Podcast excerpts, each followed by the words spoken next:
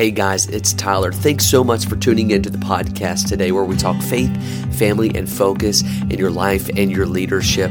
You know, juggling all of these things, it is so hard to keep track. Sometimes our heart can become so restless under the stress and the responsibility of all these facets of life. And that's why I wrote my book, Restless Finding Rest in a Restless World. You can go to my website and get a free copy of that book, a free paperback copy of that book at tylerarobertson.com slash restless. So if you haven't done that yet, head on over to my website and do that. Grab a free copy of that book, Restless, Finding Rest in a Restless World. And with that, let's dive into the episode.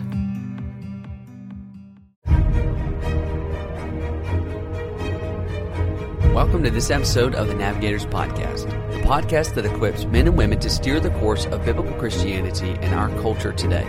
Each week we discuss faith, family, and the trends that are sure to impact the local church. Join us as we study God's Word together. There are not many studies that are more foundational than the study of the Holy Spirit. I think so often we read Scripture and we we kind of do away with the Holy Spirit in our minds. We've kind of put him in the background. We kind of think him think of him as the third person of the Trinity. And the Holy Spirit is no more significant than the Holy than the heaven than our heavenly Father. He's no more significant than Jesus Christ. Uh, we know we call that the tri- God is triune. He is literally three in one. And sometimes we think of the Holy Spirit, well, yeah, he's the other one over here. Because maybe we don't understand him. Sometimes I think we get sidetracked by this word uh, spirit and we kind of think of, you know, ghosts and all these different things, these mysterious things that we, in paranormal activity that we can't understand. And we kind of associate the Holy Spirit with that. And so in our minds, we read scripture and we kind of disconnect that the Holy Spirit is so alive. He is so very present in our lives. The Bible says he, when we trust Christ as Savior, He literally comes and resides in us. He literally embodies us. We become His temple. And if we're not careful, we can overlook Him. We can overlook His work in our lives. We can overlook His work uh, in the world. And He is, like I said, He is alive. He's well, and I promise you, the Holy Spirit, He's working in today. And you know, we're looking at John chapter 3.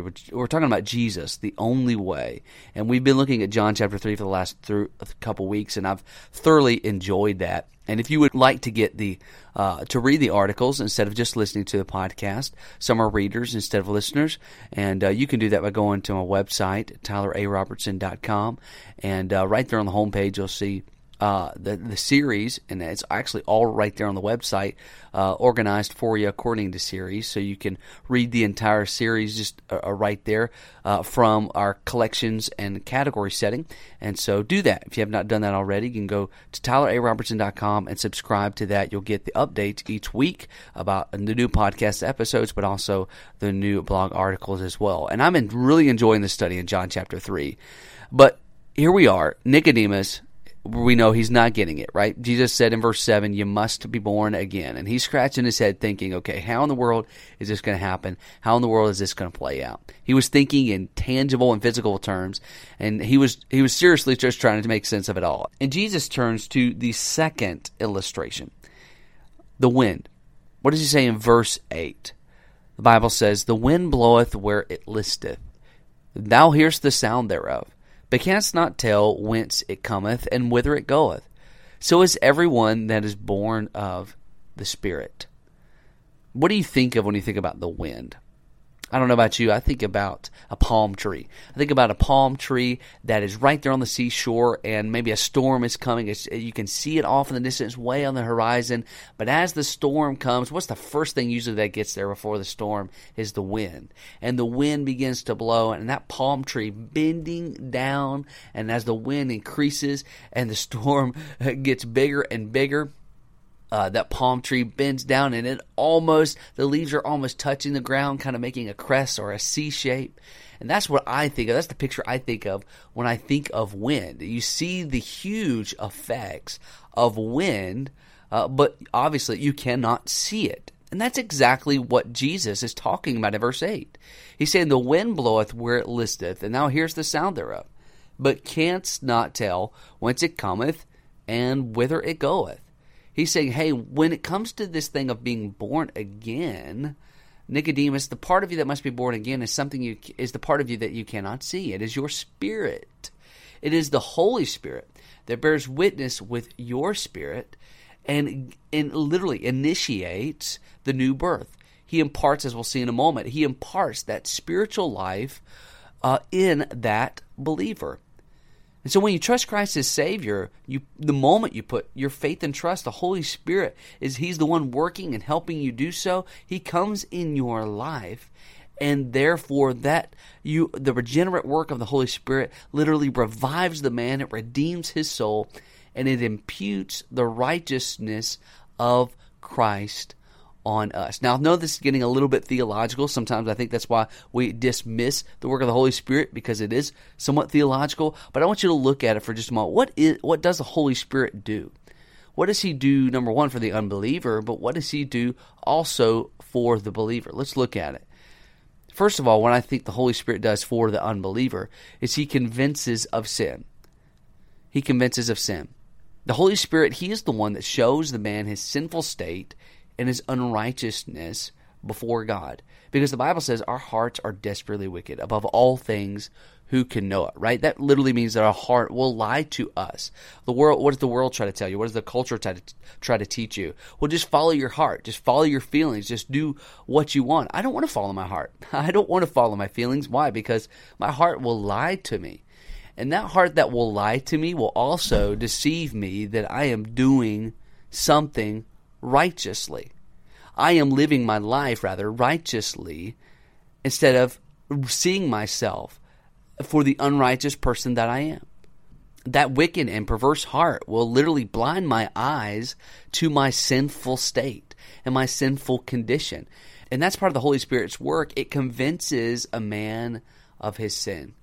It shows him, hey, you have sin in your life. You have a sinful nature, and this sin, according to God's word and according to God's character, this sin uh, cannot be accepted in the eyes of God. What does John 16 tell us? It says, And when he has come, he, who is he? The Holy Spirit. When the Holy Spirit has come, he will reprove the world of sin and of righteousness and of judgment, of sin because they believe not on me. The Holy Spirit, he literally, he convinces someone that they need Christ brings me to my next point. He points out Christ's righteousness who has met God's requirement. So, first of all, he convinces us that we need sin. This is talking about for the unbeliever. Before you get saved, he convinces you that you are a sinner. But then he points out Christ's righteousness. He illuminates Christ's righteousness, and he he tells you and teaches you that Christ's righteousness is what God requires. When Christ died and resurrected, he satisfied the wrath of a holy God, right? When he when he hung there on the tree, he made a way for all men to come to God, all for all men to be saved. And don't believe the lie that some people tell you that God selected some to be saved and God selected some to go to hell. Okay, uh, some people say that well, God is so sovereign that He moves all the pieces on both sides of the chessboard. Well, I think God is so sovereign that He gives man a free will, and He still, no matter what man chooses for you, God can work it out for His good and or for your good and for his glory. I think he's so sovereign that he gives man a free will and he's still able to work everything out for his honor and for his glory. So don't believe the lie that some people tell you that God chooses some for heaven and chooses some for hell, uh, because that's that is just a lie. Okay? Salvation is to all. And Jesus provided that way of salvation for us. And the Holy Spirit, He's the one who points that out to us. He tells us, hey, Christ's righteousness is what's required in order to satisfy the wrath of God. That brings me to the next one. The Holy Spirit, so He convinces of sin. He points out Christ's righteousness, but He also shows a person that sin will be judged, right? he shows, okay, why does God require Christ's righteousness? Is because sin, uh, it requires a judgment. For the wages of sin is death, but the gift of God is eternal life through Jesus Christ our Lord, the Bible says. And what is that judgment? It is hell, right? We don't like to talk about that. Uh, and to be honest with you, if you uh, are, are, trying to get a massive following and trying to uh, get a lot of people to like you, then just stop preaching on hell and stop preaching on the Holy Spirit Um, and I think a lot of preachers have done that. Okay, but I, I, think sometimes, and I think sometimes we need to be more tactful in how we uh, communicate these truths to believers. One of the things that I do is I literally just point them to the fact of you will either spend eternity with God or without Him. And we know that's heaven and hell, right? Uh, but that helps, usually goes over a little bit better when I'm talking to an unbeliever, especially at their own front door. And I say, you will either spend eternity with with God or without Him. Which one do you want to be or where do you want to be? And I usually point out the fact that if you go your entire life rejecting God, rejecting God, rejecting God here on earth, then what makes you think that God is going to say, okay, I know you've been, you spend an entire lifetime rejecting me, but I'm going to make you spend eternity with me in heaven. Do you think God's going to do that? And I usually point that out to them.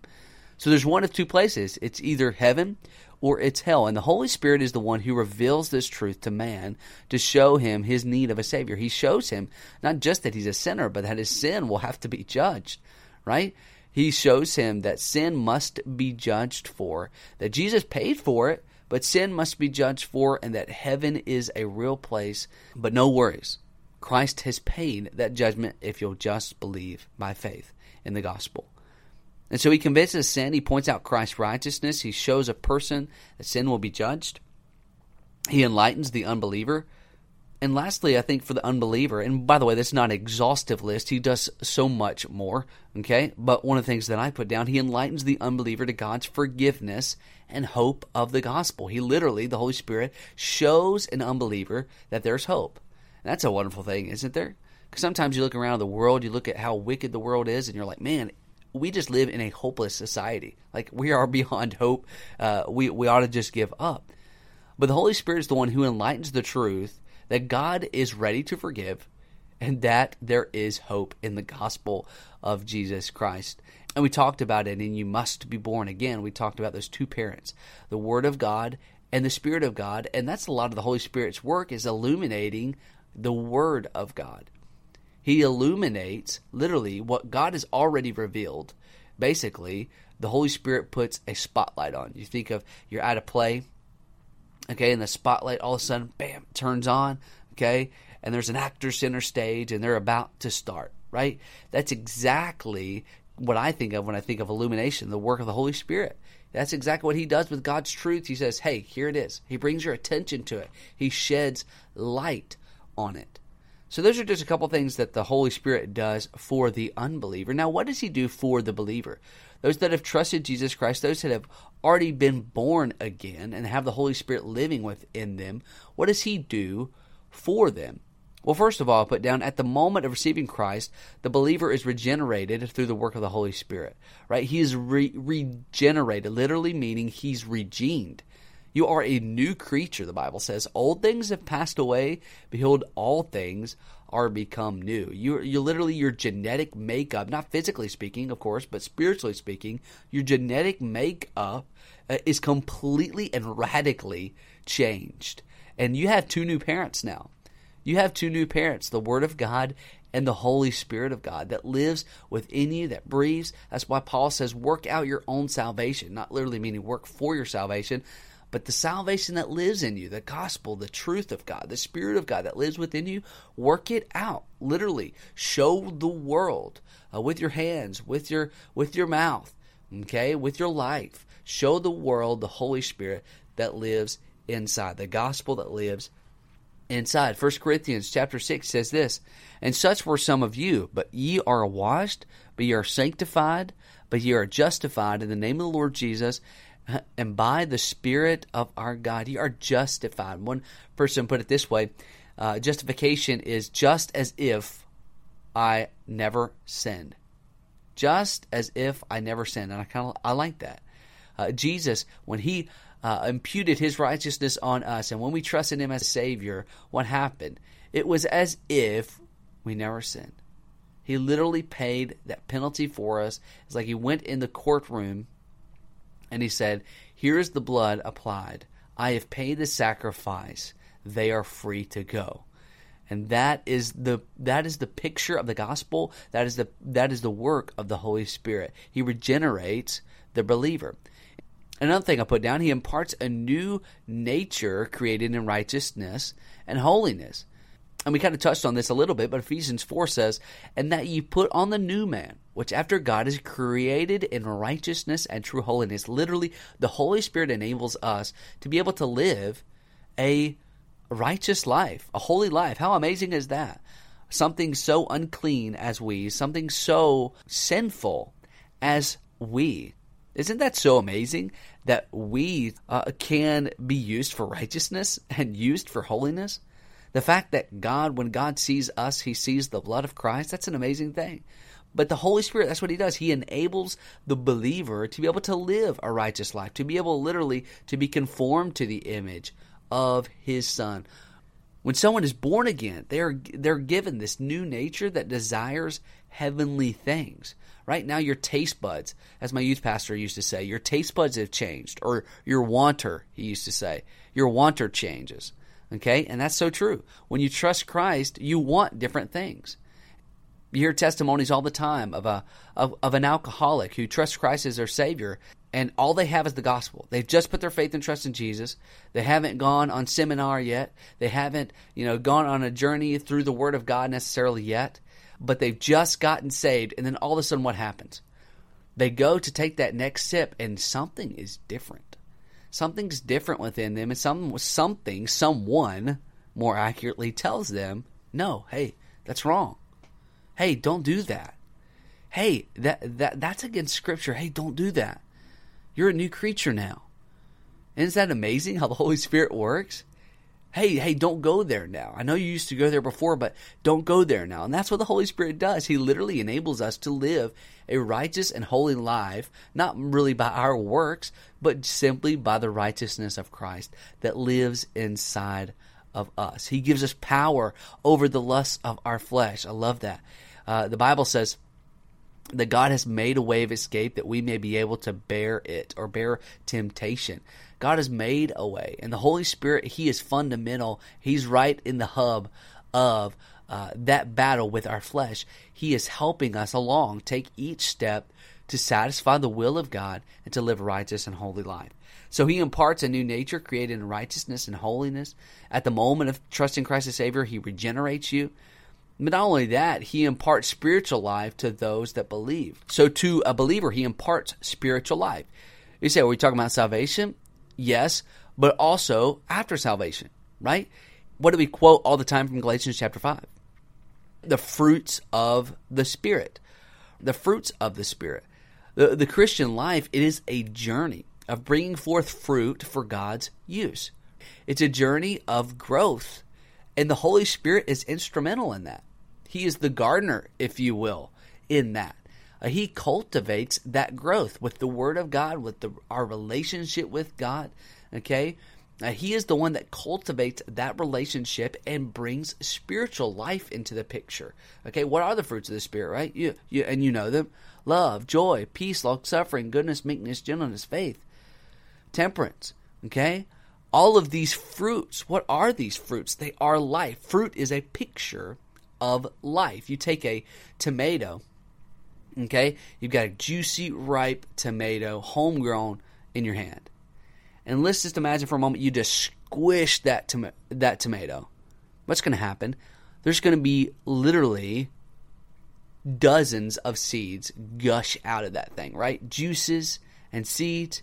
And yeah, you can enjoy you certainly can enjoy that tomato and a nice tomato sandwich if you live in the South, okay, or whatever else you put it on, okay. Uh, you can enjoy that tomato, but there's all those seeds, and what happens when you take those seeds and plant them? What happens? Now you have more tomato plants. You have more growth. And that's the Holy Spirit. He just continues to cultivate spiritual life in those that believe. But not only that, he brings the believer into the family of God and he gives him relationship with God. We talked about that a second ago, but literally think about that for a moment. You have come into the family of God when you trust Christ. That's awesome, right? It's an amazing thing that we should never get over, okay? The fact that we are brought into God's family. We are his sons, literally his heirs. And that's what the Holy Spirit does. He brings us into the family. The Bible says in Romans 8, likewise, the Spirit also helpeth our infirmities. For we know not that we should pray for as we ought, but the Spirit itself maketh intercession for us with the groanings which cannot be uttered. So literally, He teaches us how to pray. He cultivates that relationship with God, okay? and he cultivates that relationship. Uh, we are his sons and daughters. He is our father, and the Holy Spirit is the one. He's right there at the hub of that relationship or that communication with God. Literally uh, translating and, and taking those prayers to God and telling us and moving in our hearts about what to pray. Sometimes you'll be sitting, have you ever been sitting there before at work and, and you think, and all of a sudden just something comes over you and the Holy Spirit says, pray for that person. Pray for that person Hey, that's part of the Holy Spirit's work. Okay, He teaches us how we should pray and what we should bring to the Father. And that's an amazing thought. We're part of His family. We can go to our Father, and the Holy Spirit makes that possible. And then the last thing that I put down, and we're done. The last thing that the Holy Spirit does is He baptizes the believer into the body of Christ. Once again, these are not everything, okay? The last thing I put down, He baptizes the believer into the body of Christ. We know that we are part, once we trust Christ, of the body of Christ. He is literally the head. The pastor is not the head, but Christ is the head of the church. Because what, what good is a body if you don't have the head? Okay, you, the body cannot survive without the head. It is literally the, the control center of the arms, the ears, the the the eyes, uh, the nose, the feet, every part of the body. Okay, every part of the body uh, is controlled by the head. And what does the Holy Spirit do? He baptizes the believer into that body of Christ. He literally, okay, unifies people together under one head and with one common goal. I think it's an amazing thing. Sometimes you'll have maybe like a missions conference and you have believers literally from all over the world or all over the country and they'll come together and it's an amazing how they can have such great fellowship with each other. Why? It's because there's one common denominator, and that's the Holy Spirit, right? The Holy Spirit, He's the one who unifies us together in this living organism we call the body of Christ. He unifies us together, okay? And He helps us to accomplish one common goal of glorifying God. He fills us with His power, the power of the resurrection, so we can boldly proclaim God's truth, and He helps us as a church move forward the kingdom of God. It's amazing what the Holy Spirit does. And Jesus just gives us just a short glimpse of that a little bit when he says to Nicodemus, You must be born again, and that which is born of the Spirit is Spirit. And he says in verse 8 that the Spirit is like the wind. You don't see it, all the effects of it, uh, but He's there, he, He's working, and He's bearing witness to your spirit the truth of the Word of God. And I don't know about you, but I am certainly glad well, what the Holy Spirit does for me. He drew me to Christ, and by the way, He's the one who keeps me there. Okay, He keeps me close to Christ, and He holds me, He seals me uh, until the day of redemption. The Bible says. Okay, and I'm thankful for His work, and I don't want to ever overlook the Holy Spirit's work in my life, and I hope you won't either. So these are just a couple truths. Hopefully that'll help you realize what the Holy Spirit does for you that's foundational to everything that you'll do in your Christian life. Thank you for being our guest today on the Navigator Podcast. Please visit our website at tylerarobertson.com for helpful articles and other resources.